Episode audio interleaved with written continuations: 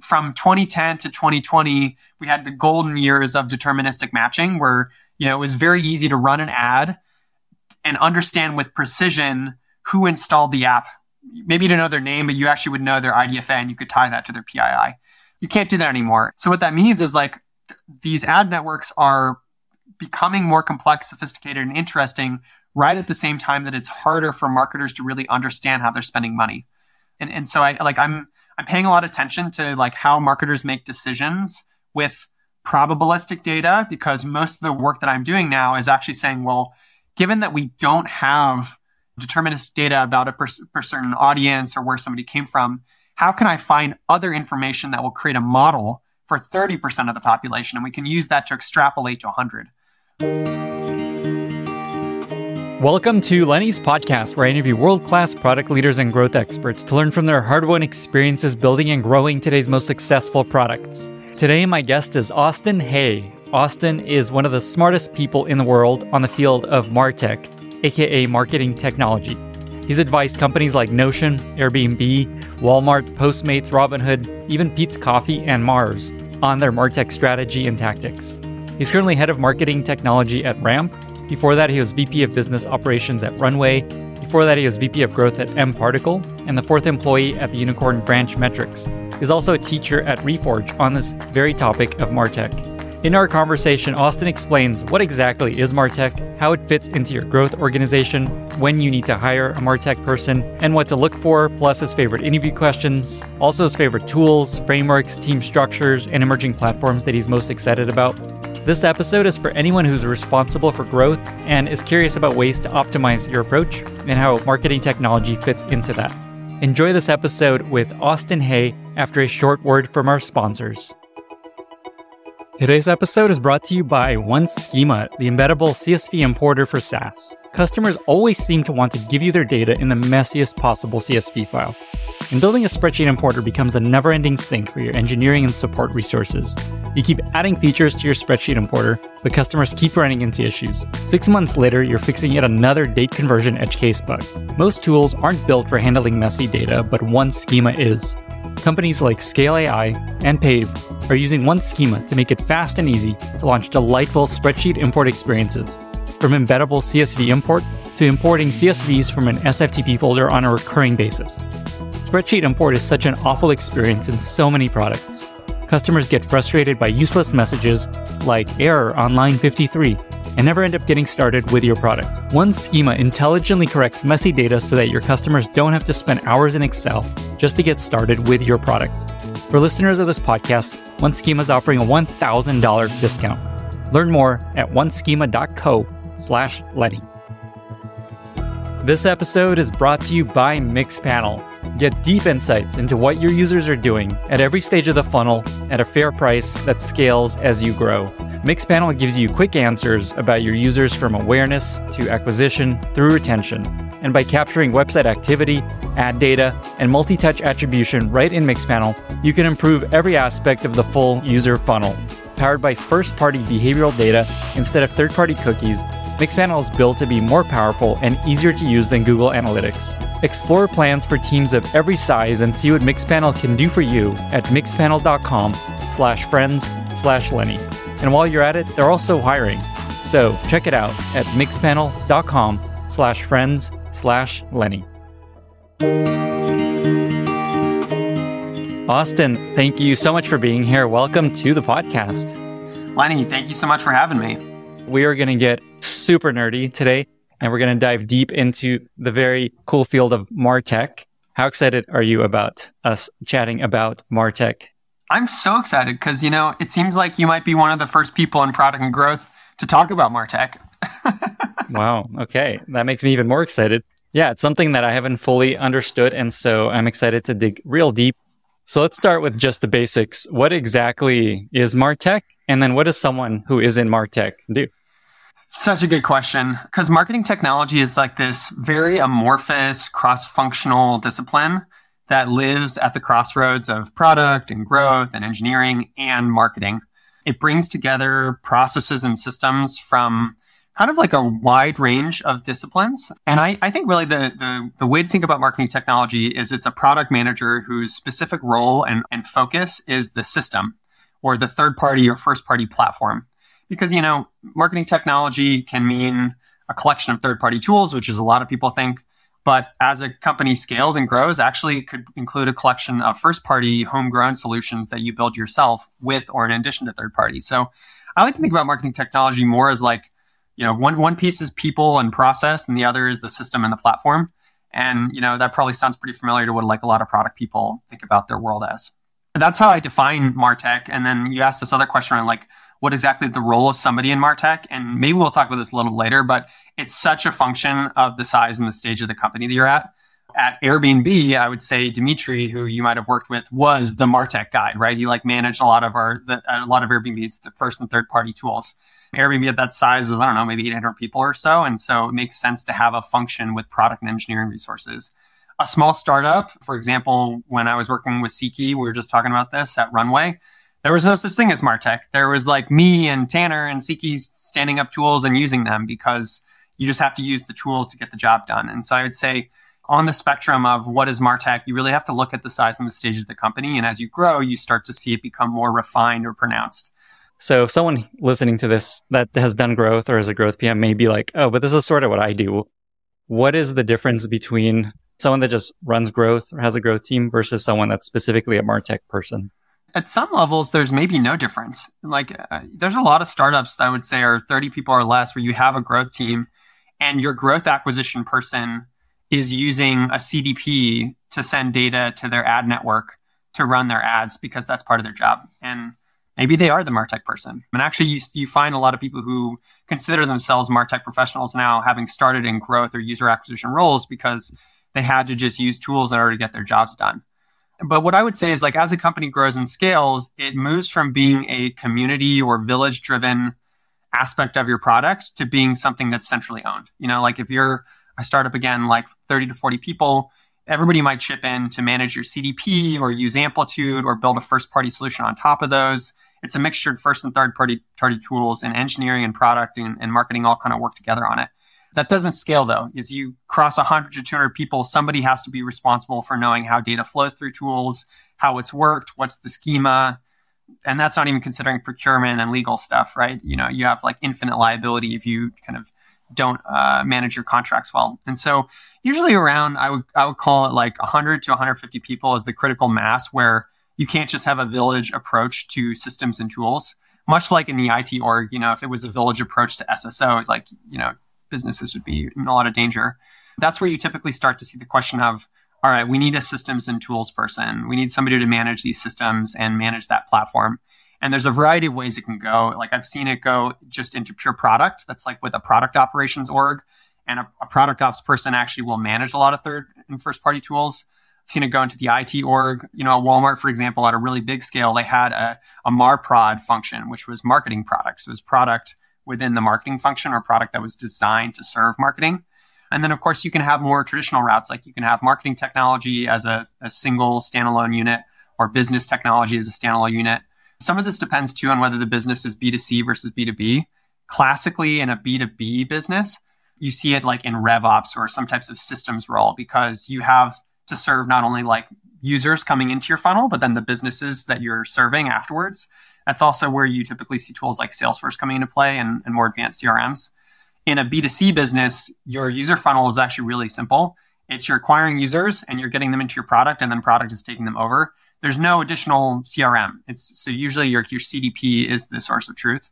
And that's where you might actually see marketing technology fit in with growth a lot more. Just some examples like at Postmates, I worked for them for a long time as a consultant. Marketing technology was just part of growth. Like we had a director of growth. Even before that, Siqi Chen, who's the CEO of Runway, and I guess you were his first manager, as I just learned. He was True. the first VP of growth. And like marketing technology was just part of growth, and product kind of owned that as a system. Um, as a different example, though, you know, at Ramp, we're big enough and we're a B2B company, but we have a B2C top of funnel where we try to acquire users and get them to fill out our application to get a credit card. We have like a distinct revenue operations team that's broken into business technology and marketing technology.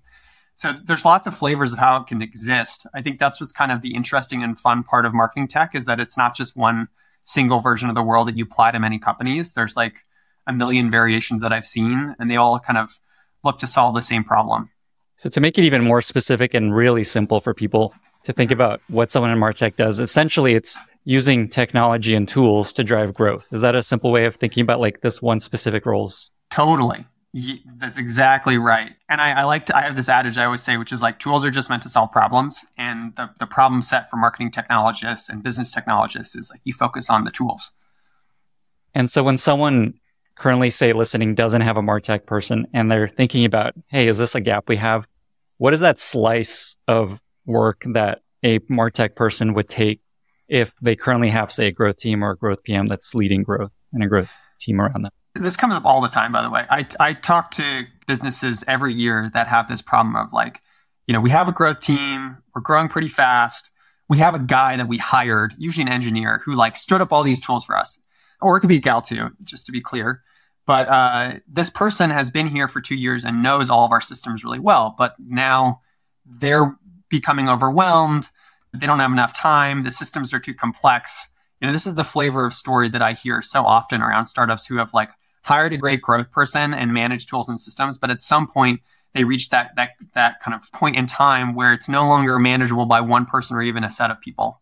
And that slice of works looks like setting up new tools, building new tools on top of them. Because a lot of times you'll take a third party tool, call it like a segment or an amplitude, and you'll build tooling in your own stack behind it to power something much more advanced. And everybody thinks that marketing technology is just the third party tools, but actually it's designing, architecting, and building that stuff on top of your third party tools. That's how you actually have a lot of velocity is thinking about not just build versus buy, it's build and buy now. So you buy the tool to get 90% of the way there, and then you build the cool thing on top with the other 10%. And, and so, you know, kind of that architecting decision usually falls on this person. The one like really unsexy part of it, which I tend to love because it's really high leverage, is the contract part, right? Like when you start out as a business, you sign any contract you want with a third party because you're just trying to get going. You have much bigger problems product market fit, staying alive, runway. But at some point, as you scale, you know, and you're starting to make money, now you start to care more about not just how much money you're making, but how much money you're losing, usually from contracts and SaaS tools. And so that's where you start to, to have more scrutiny around what types of deals are we signing? What are the terms? Do we have liability exposure? What's it going to cost us if we actually scale? And it's great that we have this cool rate at 500 MTUs. What happens when we have a million MTUs? So I worked at mParticle, which is was a CDP provider for a long time, and I was their VP of growth. And you know, part of their you know SaaS vendor strategy is like, how can we design these cost structures in a way so that as the company scales, we make more money? That's just part of the business, you know? And so if you have that mindset of, well, I'm looking out for the business, not just now, but two, 30 years in the future, that's where you can also have a lot of value from systems or marketing technologists. Maybe a sign that you should start thinking about a Martech person on a growth team is what I'm hearing is you're starting to accumulate all these different tools. And maybe there's a sense that you could be a lot more efficient in connecting data and the backend uh, infrastructure for how you think about growth and how you drive growth and measure growth. Yeah, efficiency and pain. Like I would say pain drives people more it's like, hey, we can't do something because nobody knows this thing. We can't do something because we don't know the best way to set up these tools or to change these tools. Or we can't even move forward with a business plan because we're worried that changing our tools might have an impact. And usually this is related to like email marketing tools and data tools. So like CDPs and, you know, folks like Braze and Iterable, just because a lot of times your email is the thing driving recurring customers to come back to your product and use it. So you can't actually like sometimes make the changes you want without understanding how th- something was set up in the first place. You talked about where this person would live in the organization. There's all these different places. You saw talk about revenue team, maybe, maybe the ops team, maybe growth team, marketing team. What's your general advice for who should lead the hiring of this role and also just roughly who should they report to? Yeah. So I have uh, not not to like shamelessly plug my Reforge course in the fall, but I'm going to shamelessly plug Let's my Reforge course in the fall. Um, we have this awesome matrix that we built that shows like, you know, where this person should live, what they do, who they should report into, and it's all part of the fall course. So if you want to like the deep dive into it, there's going to be a section on it. But just the, the gist of it is I like first like to break it down into two dimensions. First is, is it a B2C company or B2B company? And then the second dimension is, uh, like how important is it to you that this person report into a specific function or not? So first with B2C, and, and, really maybe like a simpler version of that is centralized versus decentralized, right? Mm. So we have B2C, B2B, centralized, decentralized, okay? In a B2C organization, I think actually thinks it's quite simple. Most of the time, your tools, your marketing tools are intended to help the growth team. The growth team has a job to be done, which is to spur user growth, and tools are just meant to solve the problem. So marketing technology's job is to serve the growth team. Now it obviously serves product and analytics and data, but its its key stakeholder and customer is the marketing or growth function. And so I think it makes a lot of sense that if you're designing an org under a, a CMO or a marketing person, you put marketing technology alongside your head of growth or maybe reporting into your head of growth depending on the seniority of the person. And that works quite well. The key thing there is you just want to make sure that this marketing technology person is a really strong technical architect or some type of technical operator because they're going to be your representation to the product and engineering orgs. Now, some people take a, a, little bit of a slight twist on that. They say, Hey, I have a product manager who manages growth. So it comes from the PM side. You could have a platform PM that serves the same thing in Martech and they're responsible for all internal platform systems, right? And then you get into questions of does that belong in product ops or not? And I'm, I'm not going to go there. But f- for B2C, that's the centralized function for B2C decentralized, what you do instead is you just say like, hey, we're going to have one of of these systems people in every org. Product is going to have a product ops person, and we kind of, you know, growth is going to have a growth ops person. Engineering will have engineering ops, and then we kind of divide the lines based on what tools they're they're managing. I generally don't see that working very well, just because uh, as you add more operational people, it just creates more systems, and so like unless you're a massive company where you need that type of scale, I think like most startups like should avoid that decentralized model. Um, and then for B2B, I think B2B is really messy because not only do you have like pure B2B where you're only selling to enterprises, but you have this concept of like B2B2C, which is where you're actually selling to users and to businesses, sometimes at the top of the funnel and the bottom, but also sometimes at the same time, right? Like Notion. Notion sells to users, so they have a whole growth acquisition funnel at the top, but then they also sell to businesses. And I, I find like there's really, uh, there's again, there's two ways, decentralized or centralized. Actually, at Ramp, we've gone back and forth between the two models. We started centralized with the RevOps group. We decentralized it and put marketing technology into the CMO org, and now we're rolling it back into the revenue operations org. Largely has to do with like who is our customer, uh, like whose problems are we solving, and where are resources allocated. Because if you have a decentralized model, then you run the risk of having to have like lots of resources decentralized across the team. And the question is, can that function actually get work done? um, or resources spread too thin and the priorities on a line that it, it, makes it challenging to get work done. And and yeah, I would I would just say, especially on B two B for people out there listening, like there is no right answer. and I even think that uh, marketing technology could live in product. It could also live in engineering. Some of this has to do with like who is the leader of this function. If if it blends more towards ops, meaning like managing processes and systems, then yeah, maybe you want to decentralize it and keep it in in its representative function. If you have a really technical leader who was an architect or a PM, that might indicate where that person should actually be leading their team. So it, it's very case specific, which I know is like a terrible answer, but it's the way it is. Makes total sense. If someone were to hire someone like an Austin, are you doing the work yourself? Are you an IC for quite a while, or do you end up building a team like, say, engineers that are building some of this infrastructure? Um, how does that usually play out? I think like all marketing technologists at some level are ICs. I think it's a great job personally because I get to be an IC and a manager. You have to be an IC in that you are the most senior technical expert on all first party and third party systems. So you have to know really well how third party tools work. And you don't know that without doing the work yourself. So I do find that like some of the best marketing technologists have at least at some point in the last five years been an operator and expert managing tools and systems. And then usually the teams are small and super cross functional. So what I would say is like more important to look for than how many people has this person managed is how well can they manage upward, laterally, and downward? Because they're going to have to go talk to the head of RevOps if they want to change something in Salesforce. They're going to have to talk to the VP of product if they want to make a big platform change that touches something else. They're going to be relying constantly on data resources from their head of data. So I think this person, like the, the secret sauce is more of like how good of a cross functional team player are they? I almost view them like a true quarterback. Everybody like says people are quarterbacks, but really marketing technology because it lives between so many departments, it plays that role of having to call plays and pull on different departments. And because it sounds like you don't have a team to do some of these things and you need to convince people to help you out. Totally. Yeah, it's a game of persuasion and salesmanship. You have to convince people why the problems are big. And especially as you get bigger, a lot of the, the decisions or problems of marketing technology are not about, you know, like rapidly making a huge transformation. It's slow transformation that can have big implications. I'll just give you one example. Like lots of big companies I talk to have two CDPs or two attribution tools. And it's like, there's the cost problem. How do we get rid of this secondary tool to reduce the cost. Maybe it's a million dollars. But there's also the complexity and decision making problem. How do we make people move and work faster by not having the complexity of asking which tool do I use in such a simple decision, right? And, it, and then you get to a really big scale like at Walmart where your problem isn't even how do we consolidate the stack and make it so tools are helpful for people, but how do we like prevent from getting back to that state? How do we put safeguards in place to make sure people actually have access to the tools that they want and can solve their problems, but we're not introducing like duplicative tech into our organization? Because like a really well-known, sorry to put SaaS vendors on the spot here, but well-known SaaS vendor play is the land and expand motion, right? You get in small and then you grow your business. Well, you know that that's a, dist- a distinct problem for businesses that are trying to control costs and, and simplify the way the world works.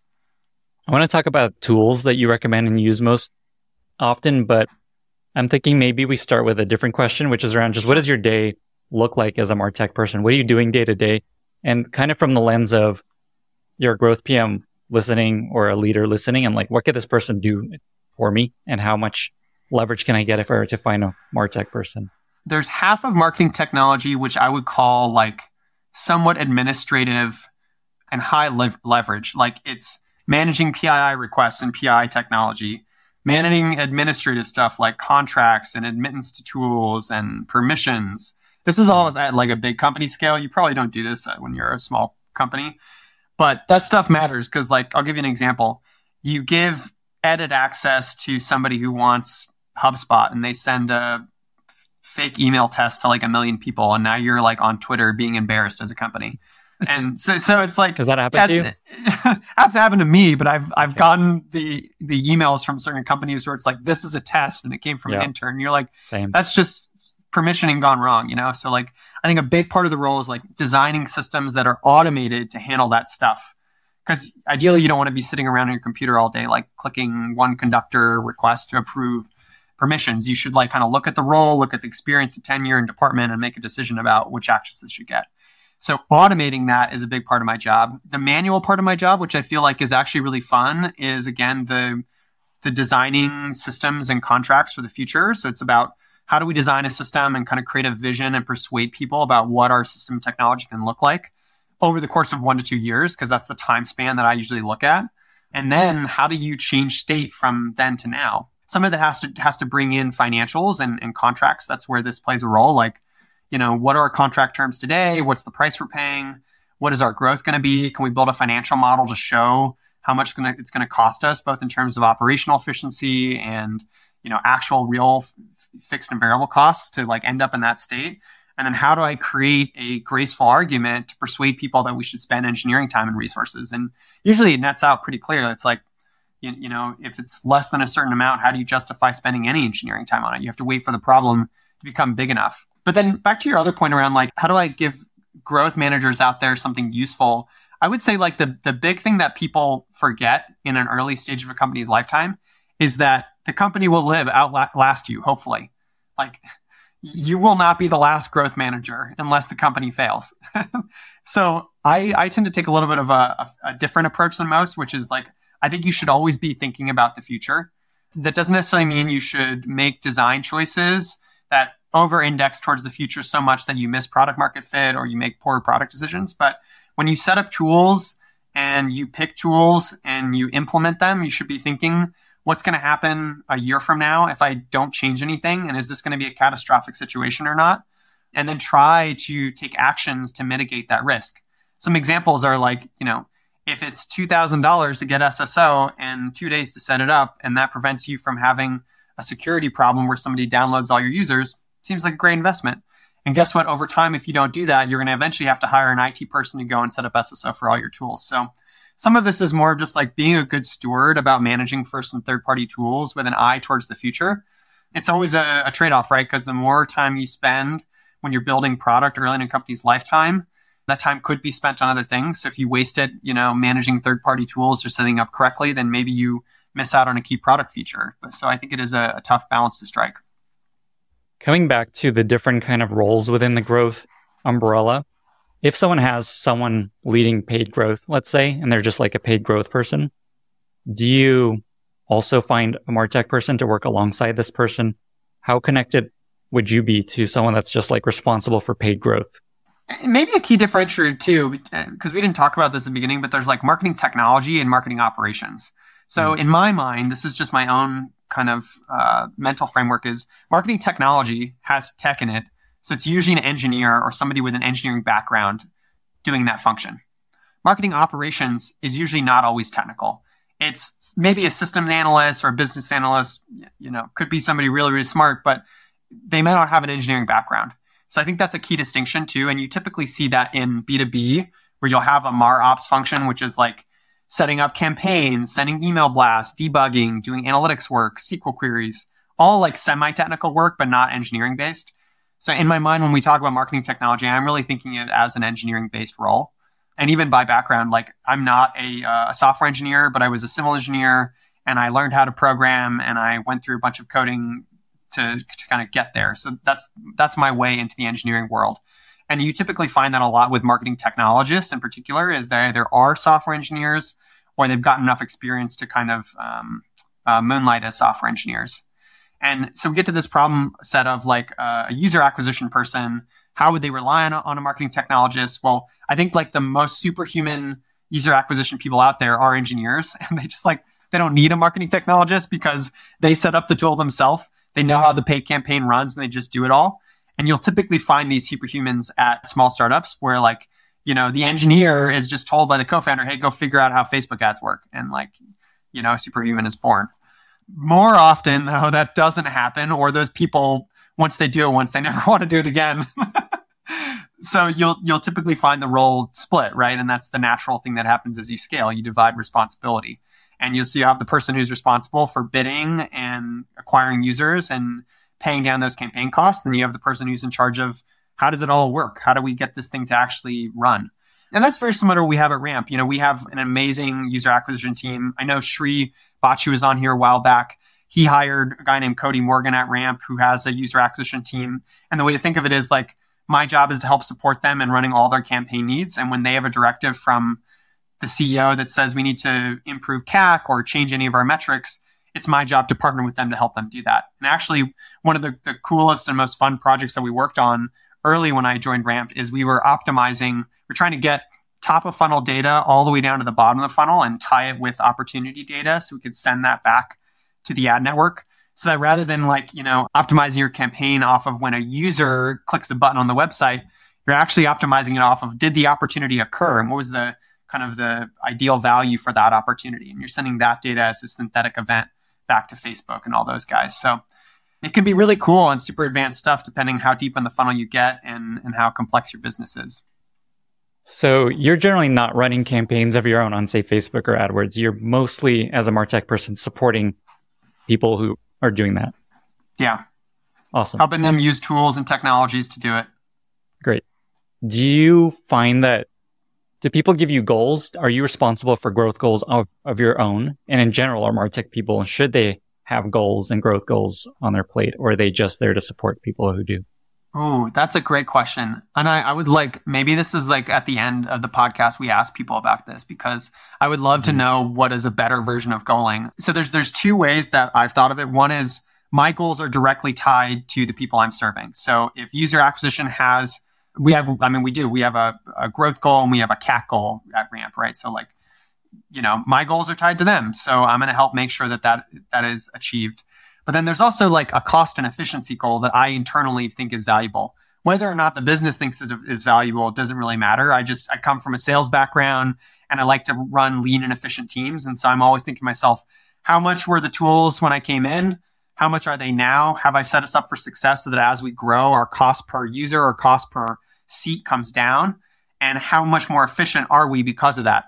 The ideal world is that you actually are growing as a business, making more money, hiring more people, acquiring more users, and your total cost of tooling per person goes down. That's like the dream. And there's lots of ways you can build that financial model, but I mean that that's kind of that's what I think most marketing technology leaders should strive for is to make sure that they're controlling costs over time because most businesses don't. There can be some goals that are discrete in nature that are not cost efficient, but more like net uh, capability related. So it's like, hey, we want to design a first party system that's world class that achieves these three goals, right?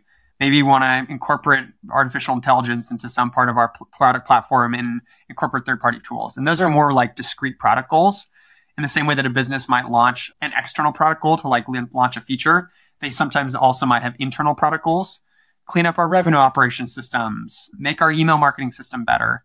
In particular, email marketing is one I see come often a lot with small businesses and even medium sized businesses where you know, they'll have picked a tool at the start of the company's lifecycle. And as the company has grown, they've outgrown that tool.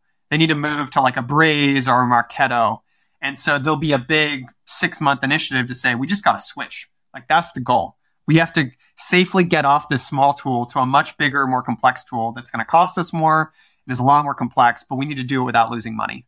And, and so that's usually the job of, of a Martech person in like some type of, of change transformation effort perfect segue to where I wanted to go, which is tooling and your recommendations and favorite tools.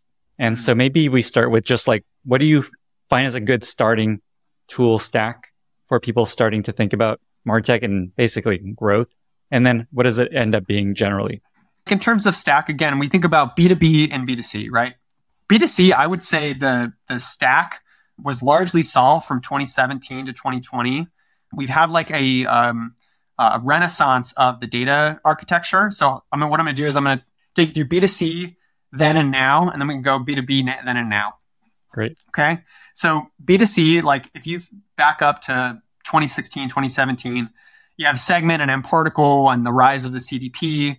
Consumer based businesses have to collect a user and tie a bunch of data to them and then track their actions to send it back out to performance ad networks and email marketing tools and product analytics tools. And so you would see this like very commoditized stack. It would be like CDP in the middle, bunch of tools connected. The promise of the CDP was you integrate one SDK, your engineers don't hate you, you send all the data to the other tools, you can create audiences.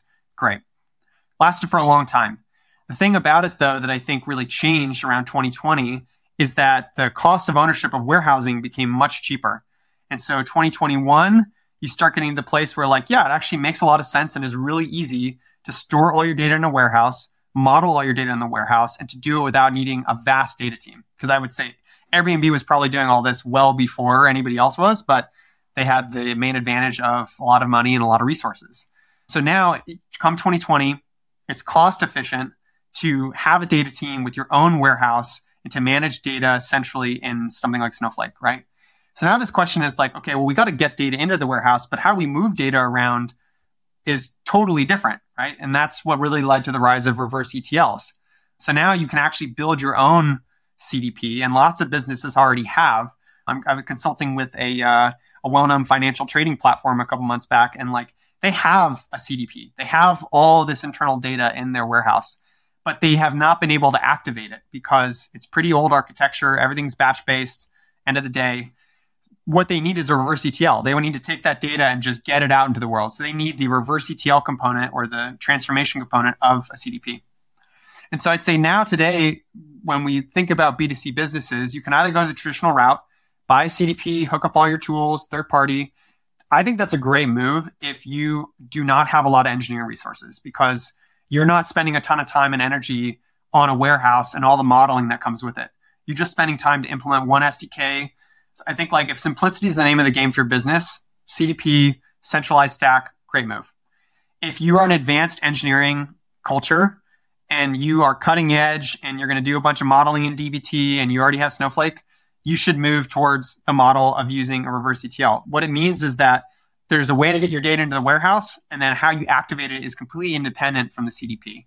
And so what that means is actually you can have like lots of different variations of the stack. You could like use Amplitude as your CDP. Collect all your data, stream it into Snowflake. They actually now have an integration with Snowflake that like lets you feed data directly out of Snowflake.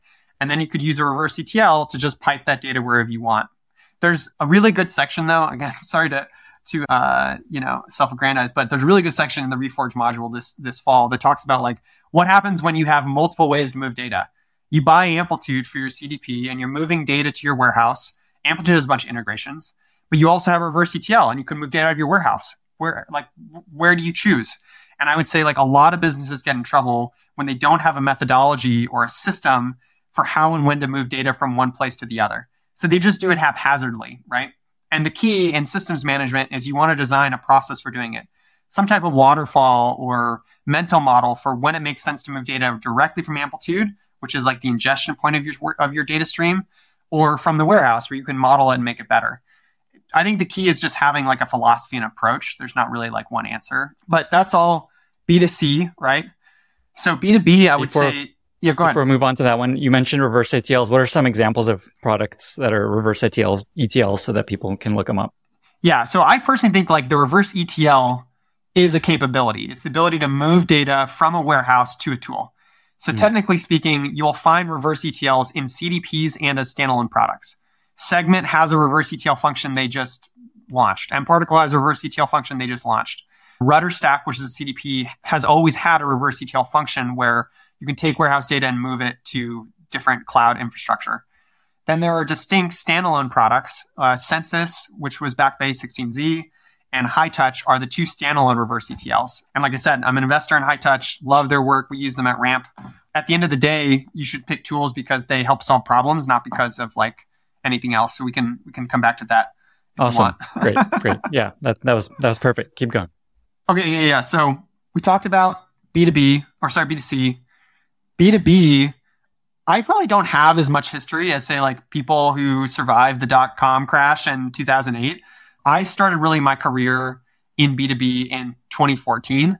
So I'll share a little bit of my experience. And I, I'm just hopefully just saying this because like listeners may chime in and be like, oh man, this guy doesn't know what the hell he's talking about, which is like totally fair game. So 2014 though, uh, I remember working at Branch. I was working for our COO, Mike Molyneux, uh, who's now at this really cool company called Thena. But at the time, I was uh, working for Mike. And, uh, you know, as we talked about before, oftentimes growth stacks just appear because you're given a challenge. And I remember like sitting in this tiny room with Mike. We were over in Palo Alto, like right off the fills in Palo Alto in this tiny room. It was boiling in the room, like so hot we were sweating. And we were like mapping out on a whiteboard how we would design our first version of our like system, like how we capture leads, how we get them into Salesforce, how we would email them with a little tool called Outreach at the time that was like still a startup.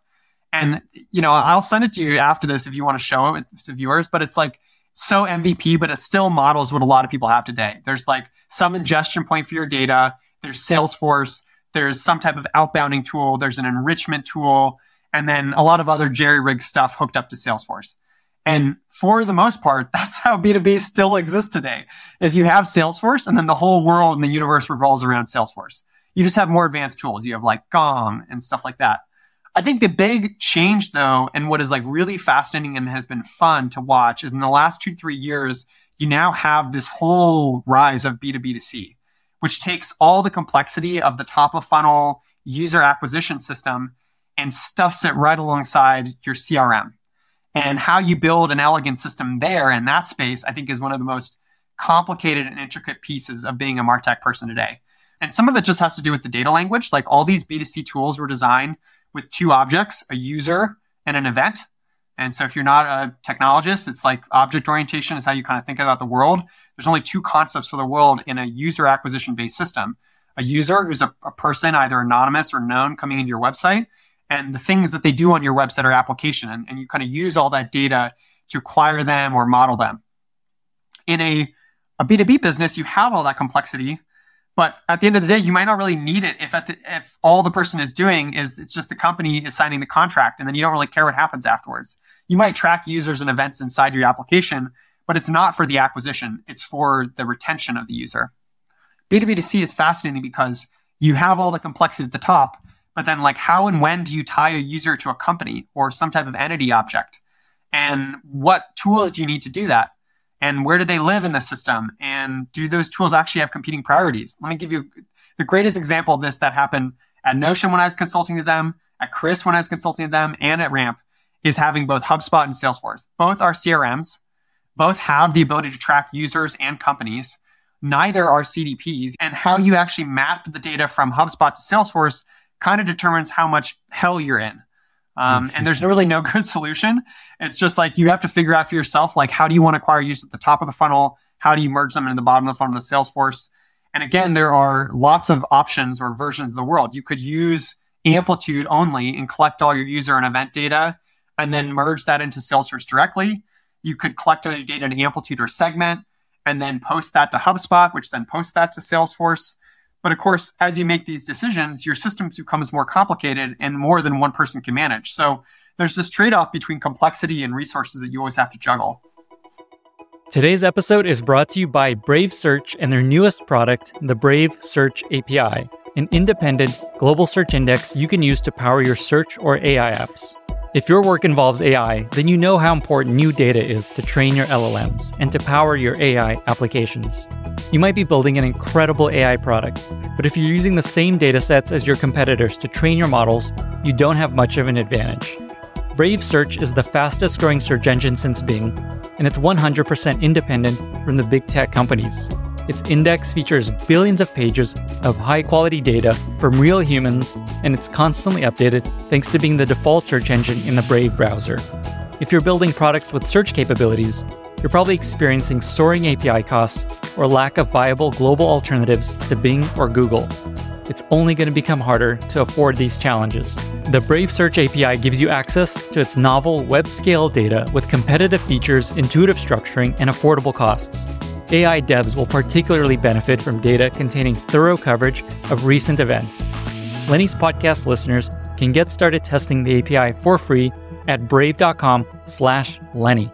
That's brave.com slash Lenny. There's this big question within B2B and B2C around how to do attribution well. It's a never ending struggle. I'm curious if you have any pro tips or best practices or tools that you use to improve the way attribution happens at a company? Actually, I listened to your pod on multi-touch attribution. I'm I'm forgetting who you were was with at this point, but it was like I was just I was loving it because it talked about MMM and MTA specifically. Yeah, that was a newsletter post actually, not even a podcast. Yes. So back to our our, our conversation around division of responsibility. I'm not always the person you should talk to to create an MMM model. I'm not a data scientist. I know how to make M- MMM models and I know what they are. Can you explain MMM briefly? Mixed media modeling. And MTA cool. stands for multi touch attribution. And it, it's these two ways of kind of like measuring the world in marketing to understand how you should allocate resources to campaign spend. MTA and MMM, though, are both underpinned by how you collect data. They're both informed by the user object and the event objects that you collect on your website or your application that then lead to the data that data scientists use for MTA and MMM that's the connection between data and um, Martech is like often the tools and systems that we build and stand up and manage are what are used for these very complicated growth experimentation and attribution results at the end of it. And one of the most discrete things you can do um, for MTA, because I get this question all the time around, hey, like, do we need MTA? What should I do, first touch or last touch? Should I do both? And there's actually really, I, like, I, I can send you this guide, but there's like six or seven things you can do to basically future proof yourself from neither to needing either one, right? Because most businesses either start with first touch or last touch, and then eventually they want to move to a multi-touch attribution model. And for those who don't know what that is, like first touch is where you know you kind of collect the data about where from somebody first came from. Last touch is where you collect the data about where the person last came from. So an example would this be like if I went to Lenny's newsletter from a Google ad, and that's all he has. That would be my first touch and my last touch. If I first came from a Google ad to Lenny's podcast, but then later I came from a Facebook ad or uh, I don't know direct, then that would be my last touch. And so it's this question of like, does the the Google original first Google channel get credit, or does the second one, the Facebook or direct, get credit? And you know, in the first touch attribution model, 100% goes to the first channel. Last touch attribution model, 100% credit goes to the last touch. In a mixed attribution model or multi-touch attribution model, you're trying to figure out how to split the difference, right? And usually the evolution for businesses is they start with first touch or last touch, then they go to splitting it, literally 50 50. And then mm-hmm. somebody gets angry because they're not getting enough credit and they say, we got to go to, to MTA. And there are both first party solutions for that and third party solutions for MTA. But back to the main thing, the main point is if you think about what you're collecting, this is for website businesses. You're collecting the refer, like the, in the URL where the person's coming from. Um, and you need any UTMs associated with that person. And you also need any parameters from the advertising networks that might give them the ability to count a conversion. Every ad network out there has little things they stuff into your URL that tell you that you came from them. Facebook has FBP, FPID, they sometimes encode it. Google has this thing called Google Click ID, which is just a really long string of characters that don't matter um, unless you know how to decode it. But all advertisers, and for the longest time, advertising worked by putting parameters in URLs, pushing somebody through your to your website, collecting those parameters, and then passing it back to the ad network so they could get um, credit for it. And so, in my mind, the best practice that everybody should stand up from day one is to basically design the system for MTA and then use whatever makes sense as you grow. And so, the, the way that I, I typically recommend to people is like imagine when a user comes to your website, you collect the URL, collect the referring URL, collect all the additional marketing parameters you might want Gclid, TikTok ID, Microsoft ID. You should just make a list of them. And if you don't have that list, I can give them to you. And then you should collect all UTMs so in the URL, you're going to have UTM campaign, UTM medium.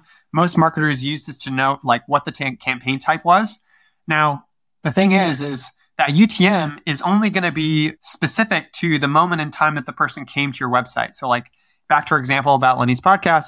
If I come to Lenny's podcast and I came from a Google ad, then my UTM is only for that Google ad, right? So I have a Google click ID and I have a UTM. So what you got to do is you got to store those parameters locally on the device either the browser or whatever. You got to store it as UTM first campaign, UTM last campaign. And what you do is every single time that um, a person comes, you kind of replace the last campaign or the last value with the one that's there. So say, you know, the last one was Facebook, and then I come later from a direct mailer ad. You replace the UTM last medium with the new one.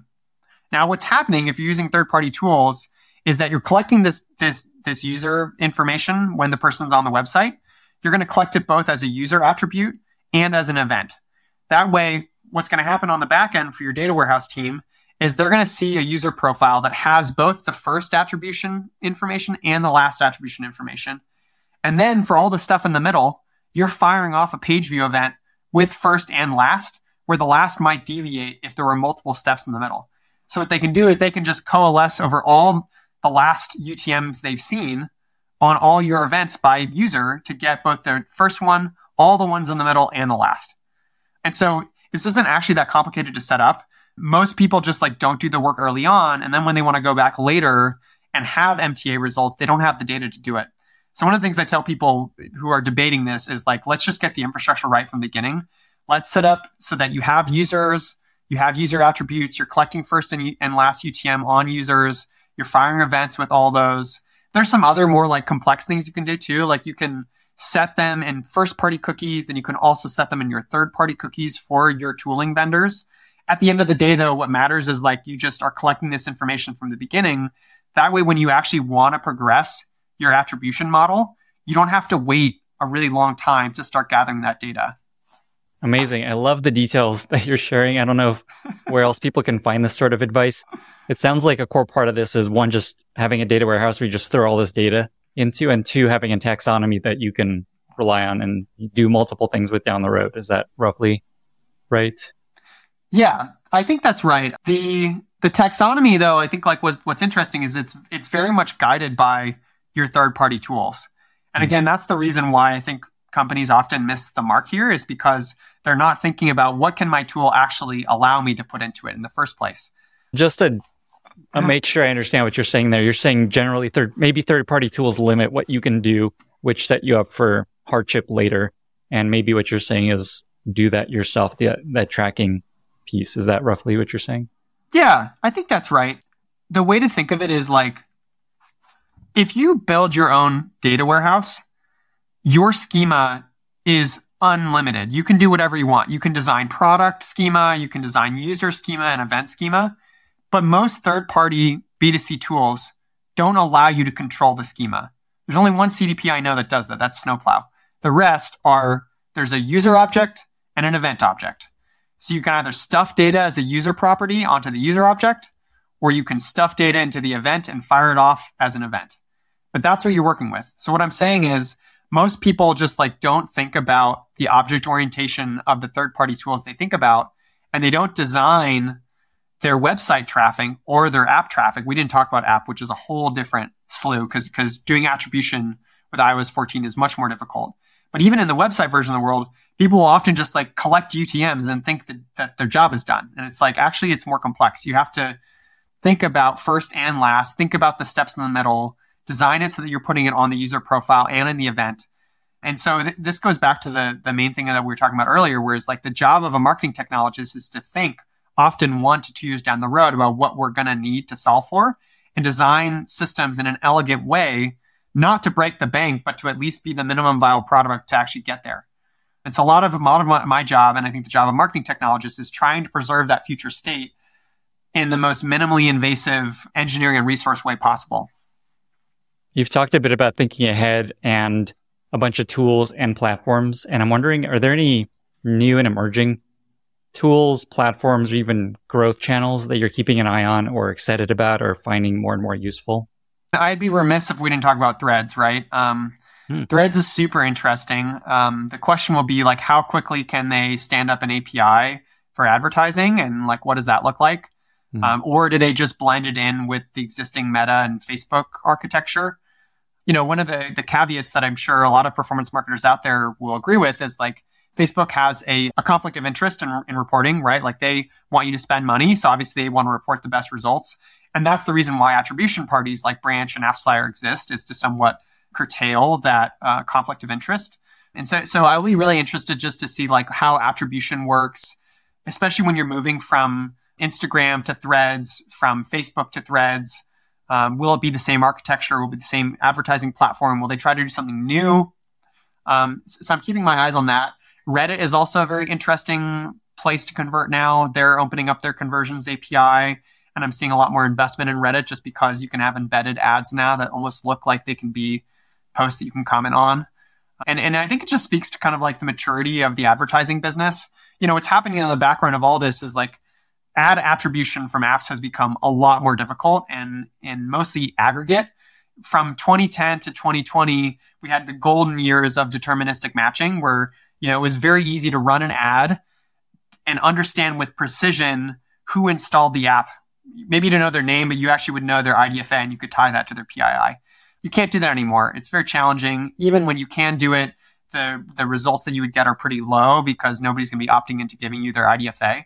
So what that means is like th- these ad networks are becoming more complex, sophisticated, and interesting right at the same time that it's harder for marketers to really understand how they're spending money and and so I like I'm I'm paying a lot of attention to like how marketers make decisions with probabilistic data because most of the most of the work that I'm doing now is actually saying, well, given that we don't have deterministic data about a per, per certain audience or where somebody came from, how can I find other information that will create a model for 30% of the population and we can use that to extrapolate to 100.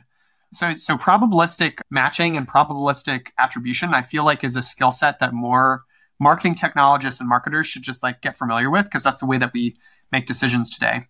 Wow, I haven't I hadn't heard of this concept before, and that's how people are starting, or at least you're suggesting that's how people should start thinking about growth results and impact is less. Here's how much this ad drove. It's the likelihood that this ad did this sort of had this sort of impact. Yeah, and and and it's not the case with all channels, but it's specific for apps that have mobile apps like they're going to be impacted by it because they just aren't going to be able to like discreetly identify one to one the person that came from a campaign. They'll know that a group of people came from a campaign, but they won't be able to make measurement with those people alongside other attributes. For website, it's not the same, but there are lots of things that are making it more challenging. One is browsers now are stripping out those URLs we talked about. Mm. So you're just seeing a bigger and bigger percentage of people being counted as organic that actually came from a paid advertisement because when they got redirected to your website, they just, the browser truncated all those URL parameters. The second thing is cookie blockers, right? We talked about all these third parties before. The way that third parties often collect information is they drop a cookie in your browser that tracks you. If you've heard of Segment, which is one of the most well-known CDPs of the last few years, is they implant a little um, third-party cookie on the site that contains an anonymous user ID and all of your attributes as you're navigating the site. And then once you log in, they convert that to a known or non-anonymous user ID. Usually that's tied to some type of entity ID or a user record. And at that moment in time, if you come back and they see your cookie, they kind of know who you are. Now, if you're blocking cookies, that means you're basically remaining anonymous throughout the entire user journey until you log in. Not to mention, like a lot of people have lead funnels where you need that information to actually understand what the user is doing before they convert. So if you're blocking third party cookies before they even get a chance to convert, you have no information about like where the person came from. You just saw that they signed up. And so it might as well be organic. So you talked about how many people are trying to get used to this new world of ATT and much harder to measure attribution and and all that. Is there anything you've learned that has worked well to help you kind of recover from that a little bit in terms of measuring what's happening? Is there any like tips you've you can share or anything you've seen work? Yeah, I mean, I think a lot of people are just like gravitating towards MMM now without really understanding when MMM is useful or not. You know, I, I don't know if you, like there's a uh, company called Recast. I, maybe you're, I think you're an investor. Am I, I am, and that's okay. uh, that's who wrote that article that you mentioned. Actually, that's right. About, um, it's about, Michael, yeah. and it was somebody else. I can't remember the name. Besides. It was another Mike, Mike Taylor. I'm not an expert on MMM, so like I'm not going to be able to comment to quite the degree that they have. But when I spoke with Michael, and when I think about MMM, a lot of my conversation is like, is this actually really realistic for our business right now? Do we have the data to run an MMM model? and how is it going to change the or, or, or, kind of chart the course of our performance ad marketing business in light of having this information and when i think about it through those lens most of the time businesses are not ready for mm they actually just need mta and they need better probabilistic modeling and i, I know that's like not a uh, a super uh, spicy take but I, I just say like at least at, at ramp and what i'm seeing at other businesses right now that are operating it's much more of like we're going back to the days where we understand in broad strokes how much each of our campaigns is driving in advertising revenue. We're not able to tie that discreetly with the user journey. And we know that some percentage of this user base might have been lost to organic. So, in light of those, how do we make spend? And then also, you can be pretty smart. Like, you can do, for example, geo based testing on billboards, try to isolate that as a factor if you kind of like withhold all other confounding factors. So, you can be smart coordinating these types of campaigns though is really challenging, especially if you're a really big business that say runs, you know, online advertising throughout the US and you're trying to do targeted billboard tests in an isolated number of cities across the states, you know, coordinating to like turn off demographics, make sure there's not isolating factors. It can be really challenging. So there's, there's not a silver bullet right now, I don't think. Awesome. Just a few more questions and then kind of a broader question I want to ask. So say you want to start hiring the next Austin. First of all, what do you look for in the person? What are signs that they're probably going to be worth chatting with? And then what are some interview questions you like to ask to get a sense of how strong they are? So the, the first thing that I always gravitate towards is just like intellectual curiosity. And I know that's like very, maybe a little bit overrated, but I think you can tell pretty quickly if somebody's just interested in the world and learning things. And the thing about third party tools is you are constantly learning you'll never be an expert in everything because there's way too many tools to be an expert on. They, I forgot what publication. There's this, I think it's Martech editor in chief or something. There's a publication that I subscribe to, and like everything is classified as Martech, and the diagram is like it's huge, like like cover a wall. Now I don't believe everything like that is Martech, but even if a fraction is, there are way too many tools and technology to ever be an expert. So you have to be both very interested in learning and very willing to quickly learn if you want to be in the space. Um, and so I, I just I generally look for intellectual curiosity as the first sign. Uh, the second thing that I think helps people a lot who have intellectual curiosity is they're scrappy in engineering. They might not be the best engineer possible, but they know how to get around. You know, they know JavaScript, they know Python, they can read API documentation and make an API request. They have enough base knowledge to basically like understand how to solve a problem that an engineer might do even if they themselves are not an engineer. Now, obviously, like you can get lucky sometimes and you'll find the engineer who, you know, never wants to be an engineer again and decides to move into something less technical. And in those cases, they're super powerful, right? But those, I, I haven't met a lot of those people in my life. And also, there's just some like business dynamics to it. You know, like you could probably make more as a backend engineer than as a Martech guy. So, like, you probably just pursue the pathway that makes more money. Mm.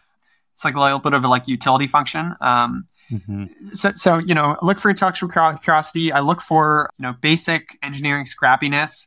And, you know, as a side note, I would say lots of people out there, the advice that I give them is you don't have to go get a, a software engineering degree.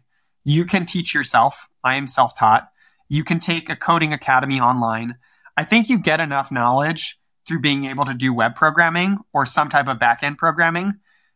So I would say it's not more than a six month investment for anybody to really get the skill set that's needed. Obviously, like once you get the skill set, you can build upon it with years of experience afterwards. But if you're new to the space and you're like in marketing ops and you want to get more technical, or if like you're a user acquisition manager who did paid performance, but you're like, I really want to do things end to end, you can just go pick up some software skills and you probably are going to be pretty dangerous from that. And so, you know, those are the kind of like the two things I gravitate towards. There's obviously many more, but those are the, the first two. The uh, the questions that I like to ask is one is I like to ask people how they prepared for the interview. Um, I, this is not I can't take credit for this. Somebody, my wife told me about, gave me this idea, and I loved it. I think it was an A16Z partner, but I love the question because when you ask like, "Hey, how did you prepare?" You're really asking like, how does the person think? How do they plan? How did they take things seriously or not? What did they read? What did they do? And if you have to prompt them to tell you all the things they did, then like they're just not a systems thinker. But if they're like, hey, actually, I, I read these things, I did this, I woke up, I went for a run, you know, like the more interesting, complex the answer, the more interesting, complex the candidate. And so I love the question because it just gives you a really good understanding of the person on a, on a whole, like right out the gate. And then the other question I like to ask is I like to ask like, so, you know, you're coming in tomorrow to our marketing tech system. And by Friday, you have to like write up a report on all the things we should change. Like, what do you do? And I like to ask that question because it, it pretty much signals out people who are biased versus not. People who have tooling biases will like immediately just like, we should implement this tool because I used it before. And I really like to hire people who are not tool specific, who are more tool agnostic, and they think about tools as being things to solve problems as as opposed to like tools being things that you just solve because you've already solved it one way. Um, this isn't a gripe and certainly not intended to like slice at PMs, but my, one of one of my um, observations of a lot of PMs is they just like pick the tools they've already used before because it's easy and it's a shortcut for them, which I understand. But you know, problems are not always the same, so tools shouldn't always be the same. So, so I like to, to pick people who who kind of like think about the problem set and the solution space more and they ask questions about what problems you're trying to solve, which I think is much more of an actual PM mindset of like trying to work backward from the problem as opposed to just taking the problem and regurgitating stuff that you already know. Are there any flags you look for that tell you maybe this person isn't someone you want to be working with? I answer that question on two spectrums. One is if I'm hiring like as an IC or as somebody who's hiring an IC versus I'm getting hired. So like one of the red flags whenever I'm approaching a company to work for them is I'll ask for their company financials. And like a company that's not willing to divulge their financials to like a director level or above person, I don't want to do business with because that means like they're hiding something. Or they have a culture where like they don't trust the most senior leaders of the organization. Like either is a bad choice in my perspective. So that's one of the questions I always ask when I'm going up for a job. When I'm hiring somebody, red flags, you know, I feel like one of the, the one of the false flags, not a red flag, is more like when there's a like a gap in somebody's job resume. Like everybody gravitates towards that, and it's often like really explainable. A good example is I was hiring somebody once who had like a two year gap in their resume. We didn't end up hiring the person, but they went through all the stages, and we didn't hire them not because of them, but because the job got uh, removed. And like this person took two years to like get a philosophy degree, or maybe it was a poetry degree and then also like taught themselves to program. So like it was like a really hmm. enriching mm. two years. and there were lots of ways that I could see them bring their past experience and the way that they took time off together to be a really um, well-rounded candidate. And so, so I would say like I look less for red flags and more for like false identifiers on the resume application that may shortcut me towards a decision. Another one is just like school, you know, like people just look at your school, where you went to undergrad or grad, and they kind of make a decision one way or the other. And I feel like that's also can be a really bad uh, shortcut because there's some like amazing founders, for example, who went to schools you maybe never heard of. So, so I, yeah, I know that's not a good way to answer the question, but I, I don't have a good way of like looking for red flags, but I, I do tend to spend a lot of time on netting out of false flags. That was a great way to answer the question.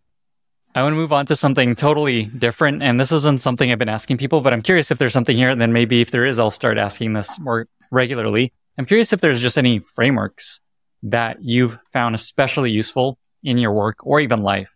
Does anything come to mind? One thing that I um that I like I want to build. So if I ever build this, maybe it'll be a newsletter for you. Is like just a one page doc of like the most useful life frameworks and they're mm-hmm. just the words. And so you like you obviously have to know them. But i feel like i mm. come across like really good frameworks all the time and then i forget them. Mm-hmm. so i just like want a one pager of like like lenny's life frameworks. Okay. Um, we're starting this right now. What okay great. We'll have number one. All right. I like this okay idea. so i've already said this and this is that you've promised to put this at the top of the list so i'm really excited. It's just tools are not meant to solve tools are meant to solve problems. And i tell that to every person i hire I repeat it consistently at Ramp and all of my consulting gigs. And it's not just the words, it's the the spirit of it.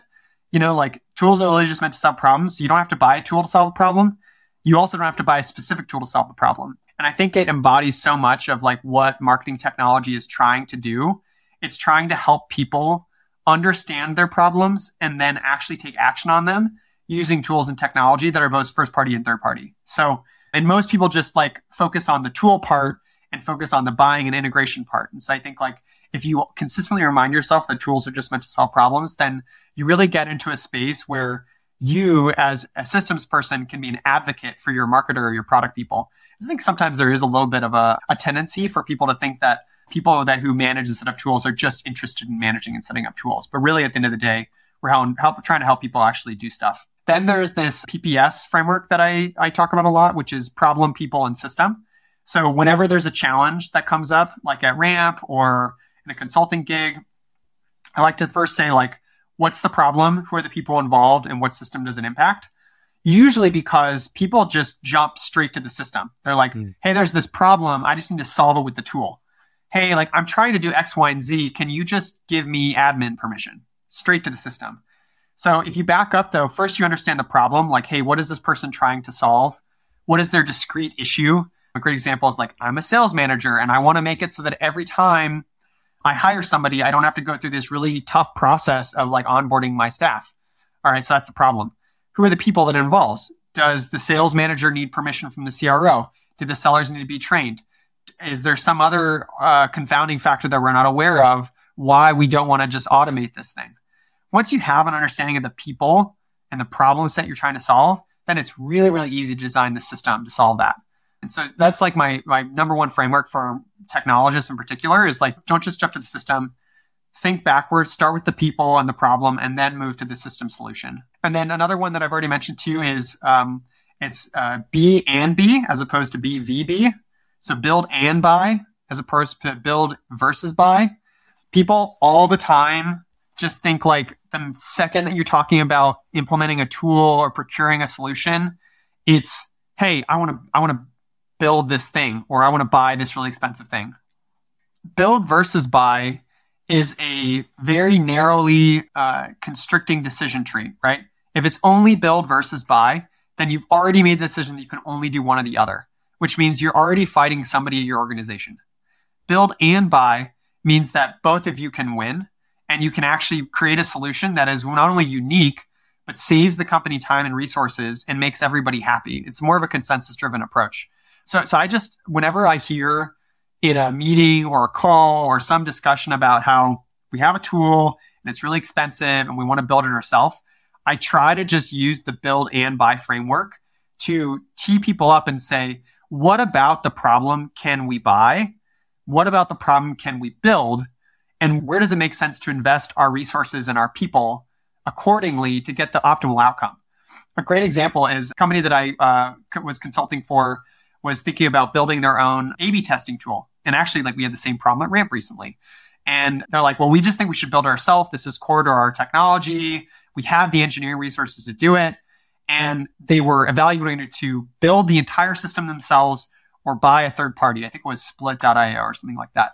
And the entire engagement was basically designing a financial model to show them that they could make a lot more money, save money, move faster if they just bought the third party tool at the lowest possible cost and spent all their resources that they were going to spend building it, building around it and making it their own.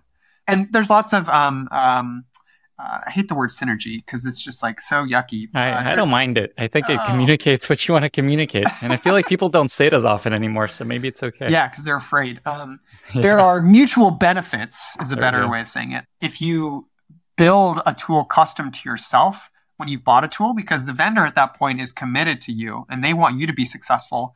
So you often can get like kind of accelerated outcomes if you build on top of a third party than if you just build it yourself. Um, a great example is like, you know, say you buy one of these A/B testing tools and you build around it, and you're a, a, large customer of them, but you've invested a lot of your own engineering resources to make this solution your own. If they know that and they care about you, they're going to be willing to actually like make you happy in the moments where you need a change from them. Say some SDK change or a, you know a new feature or something like that. A framework that I talk a lot about in my Reforge course is like about building a stack. Everybody asks like, "Hey, how do I build my stack? What should I do? What tool should I use?" Even you earlier were like, mm-hmm. "Like, what's what's the golden stack? Right? Tell mm-hmm. me what, what, five tools should I get?" Just tell and, me. Yeah, yeah. I'll tell you, they'll be all at the very end. I got to hold out, otherwise you'll you'll ditch this podcast. That's right. Yeah, wait till the end. Is there anything else you want to share before we get to our very exciting lightning round? The only thing I, I had wanted to fit in, which I feel like is maybe a framework or maybe just like a really good decision making philosophy, is this concept of thinking gray. Have you heard of it before? No, go on. Okay. So, uh, Steven B. Sample is a professor at USC. He wrote a book called the, the Contrarian's Guide to Leadership. Really great book. It's one of his principles. There's actually a lot of great principles in the book, but this is the one that I think has stuck with me the most in my career. And the concept of thinking gray is like, you know, so often in life and in our jobs, we are forced to make decisions very quickly. We have to like think black or white about a problem set or a solution and then decide. And one of his tactics is this concept of thinking gray, which is actually to not decide for as long as you possibly can before you have to decide. And it's really challenging because it involves this little thing called patience, which uh, I do not have a lot of much most of the time, and I know most people don't as well.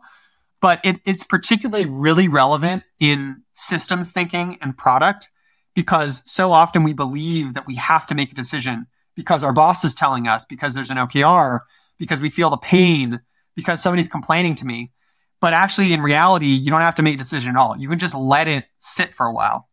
And this also applies to, I think, how you move through the world and view people. Like a lot of times, we will meet somebody in a uh, in a company setting or in a business setting, and we are quick to make decisions about them. Like we even ask me questions about how I hire people very quickly. We're looking for shortcuts to make decisions about evaluating people. One of the best pieces of advice, though, about thinking gray is it gives you the grace to not decide about people until you have to decide. So, obviously, for an interview decision, you have to decide. You have to decide yes or no. But so often you'll come across people and you'll meet them once or twice. And, you know, like I feel like there's this tendency in the back of everybody's brain to be like, do I like this person? Do I want to work with them? And the question often is like, not that. It's, do you have to even make a decision right now? And by leaving yourself to have space to decide, you actually open up the possibility that in the future you'll make a better decision. So I think that's like a really good lesson for systems, and it's obviously like a lesson that you can apply to the rest of your life too. Austin, that was awesome. And with that, we've reached our very exciting lightning round. I've got six questions for you. Are you ready? I'm so ready, Lenny. What are two or three books that you recommended most to other people? So, first book I already mentioned, uh, but say it again. It's The Contrarian's Guide to Leadership. Awesome book. Second book that would be really good is The Art and Adventure of Leadership by a guy named Warren Bennis. And these are more like philosophically leadership books. They're less about like technical specs on how to run a business. So you have to be into that. Favorite recent movie or TV show? I'm currently watching for the first time Suits, which I'd never seen before, which I think is like pretty good because the story arc of every Suits episode is that there's a problem, then they solve the problem, and then the problem is solved at the end. So it's like very gratifying for anybody out there who's like a high anxiety person who just like wants to have the story arc resolved at the end of the episode.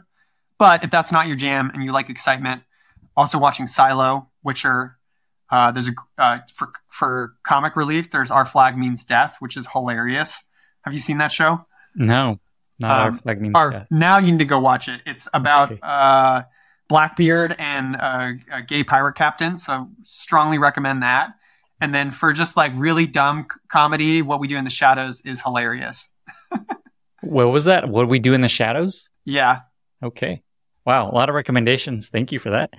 What is a favorite interview question you like to ask candidates? So I talked about um, what you did to prepare, but the other one that I think is really good because it forces people to get vulnerable is tell me about the most difficult or challenging thing you've overcome in the last year in your life. Mm. It doesn't have to be work related, it could be personal. And I think it's like a great way to just like reset the atmosphere, make people dig a little bit deeper into who they are and be more vulnerable. And I find usually it also helps calm them down because if they shared them one of the most like challenging, difficult, and hard parts of their life, then like all the other questions just are like pretty easy. So that's one of my favorites. What is a favorite product you've recently discovered that you really like? This sounds super dumb. Uh, it's called Cal.com. And I'll tell you the story first. I like, I've been a big Calendly user for a long time, but Calendly is pretty expensive. Um, if anyone from Calendly is listening, you want to give me a promo, cool. But it's very expensive. And then I also just found that like is not always graceful at syncing multiple calendars from both businesses and consulting gigs and personal. And I had trouble remembering my Calendly link. There's like, I don't know, the interface is like circa 2016. So like really looking for something a little bit more Notion like with like a Command K interface and just like integrations that work. And cal.com has not failed me. It has been awesome. So if people are looking for new Calendly tools, strongly recommend. Wow, never heard of this. What a great domain, cal.com. I know, right? Killer. what is a favorite life motto that you often repeat to yourself or share with other people, either in work or in life? I just think a lot about the power of appreciation. And, you know, like one thing that I've just been thinking a lot about recently is the challenge that people might be facing in their daily lives. I actually was recently listening to a, another podcast uh, by Adam Fishman, and he had Brian Balfour on. And Adam's basically just interviewing a bunch of dads, which is cool. But the nice thing about being a little bit older in your life, being a dad, is that you maybe have seen hardship before. And this podcast is great at just exploring the stories of people who I really admire and have and go through their hardship. And in that, it's been a very um, profound experience understanding the type of challenges that people have gone through in their lives. You know, people who have lost mothers and fathers early in life, people who have lost children. I myself, you know, my wife and I lost her dad last year. We lost two grandparents to COVID. We lost our dog. So I, I think that, you know, the, the way that it ties to appreciation is like if you can understand what people are going through and you start to view them a little bit more as a human and understand like what's beneath the surface of work, who are they? What do they care about? What are the things that are driving their life forward? It just makes you so much more appreciative for what you have and the good moments when they're actually there. Uh, and this doesn't just apply to life; it's also like business too. You know, it makes winning a lot more fun when you know the hell that people have gone through. So that's just like something I like to talk a lot about with people, especially folks who are younger in their careers who like maybe have only seen wins, like describing what the losses look like so they can kind of picture in their mind and then have some experience when they go through it. It's a big part of my my uh, my shtick. What an excellent answer! I am definitely going to keep asking this question for people who are still listening, here is the promised golden stack. Okay, so golden stack. If I was a B2C business, I'd buy Amplitude for my CDP, I'd buy Customer IO, and maybe I'd upgrade to Braze in the future. Uh, I'd put everything in Snowflake. I'd buy Hightouch to reverse ETL all that data out to my ad networks. For attribution, probably AppsFlyer from a mobile app, if not Branch, but it'd probably be AppsFlyer first. So that, that gets you. You got AppsFlyer, Amplitude as your CDP and product analytics, Customer IO for email, Snowflake for your data warehouse, Hightouch for streaming all the data to tools. That's like golden stack today if I were implementing it for uh, B2C business. For B2B, roughly the same. Amplitude. If you need an attribution tool, if it's a B2B, actually, if it's a web only business, probably we use Branch because Branch is better for web. So you have Branch, Amplitude, connect all the data to Salesforce. Hopefully, at some point in time, somebody builds a better Salesforce. That'll be for our next podcast, though, Lenny. Can't cover that today. and then reverse ETL is Hightouch. So very similar, except the only difference is what do you do for an email tool? You know, a lot of people use HubSpot. I would try to go to with Customer IO as long as I could, and then I'd move to Braze afterwards. So big difference is just Braze versus Customer IO for B2B. Final question for you. I heard that you're a drone pilot, and I'm curious, what is the coolest place you've flown your drone or the coolest thing that's happened with your drone? So this actually gets back to our intellectual curiosity thing. Maybe I just maybe I just search for weird people when I hire because like I just love when people do interesting things that are like unrelated to work. And the story is like during COVID, I like I didn't really want to just like better myself online through like a bunch of educational platforms. I just felt like it would be a little bit soul crushing to sit in front of my computer screen and like learn how to do statistics or whatever. So I was like trying to look for things that were like interesting, niche, outside of my domain, knew nothing about. And the, the three that I came up with were I learned to fly a drone, I became a CFP, certified financial planner, and I became a notary. And it's just because like they seemed like really useful things that had nothing to do with my work and would learn about something like completely diff- interesting and different. And, and so those are the three that I chose. The drone stuff, it actually was funny. Like I, I started flying here in DC. I live in, in Virginia, but like maybe a mile outside of Washington, DC. And around DC, there's a restricted air zone. And so after I had, I did my FAA drone pilot license and I became a certified drone pilot. I like really went down the rabbit hole of trying to figure out how to fly a drone in DC because I've seen them around, but obviously it's like a national security. And, you know, I'm probably like dramatically uh, mutilating the exact experience, but like as I went to do this, it was very complicated, archaic, but also like funny because it was all online. Like you have to like go fill out a form. You get a letter from a local representative who is who says you're in good standing. So we found like a councilman that I just knew, and then you have to like fill out all this stuff, this paperwork. The site looks like it's from 1994. There's an office literally in DC where the person approves you. Then you have to like go and get a police officer to effectively babysit you while you fly this drone. Hmm. And so I did all that and I got to the point where I was going to get babysat and I called our our local police department and I was like, yeah, so I like I talked to the office, I just need an officer to come out and meet at this time. And they just like laughed me off the phone. They're like, we're not going to send a police officer to watch you fly a drone. And I just thought the thing was really funny because yeah, it like makes sense. Like why would they waste taxpayer dollars to like have me fly a drone? But it was a requirement. So I ended up not being able to fly this drone in DC but if anybody's listening and they know how to fly a drone and they want to fly, I would be totally down. I have two drones. I have a Mavic Air 2 and a Skydio Enterprise, which Skydio is a really cool company as well if people are looking for drones. Okay, so you're saying if people have uh, an awesome drone and they live in Virginia, they should come contact you and fly some drones together. Yeah, exactly. Exactly. Okay, but just amazing. not in DC. All right. Well, Austin, I think we delivered on the promise of making this extremely nerdy and in the weeds. And I think we've solved a lot of people's problems. Uh, I feel a lot of gratitude for you. And I feel like we taught a lot of people about Martech, which was my goal. So thank you again for being here. Two final questions. Where can folks find you online if they want to ask you more questions? And how can listeners be useful to you other than coming to fly drones with you? So first, find me online, LinkedIn, Threads. I actually have Threads. I don't have Twitter like hot take i think twitter like ruins people's careers. I've already seen multiple careers ruined by twitter. Oh, some people just don't know how to shut their mouth so like i just i'm not on twitter. Yeah. but i am on threads and i'm trying to figure it out. So if you want to talk to me on threads you can.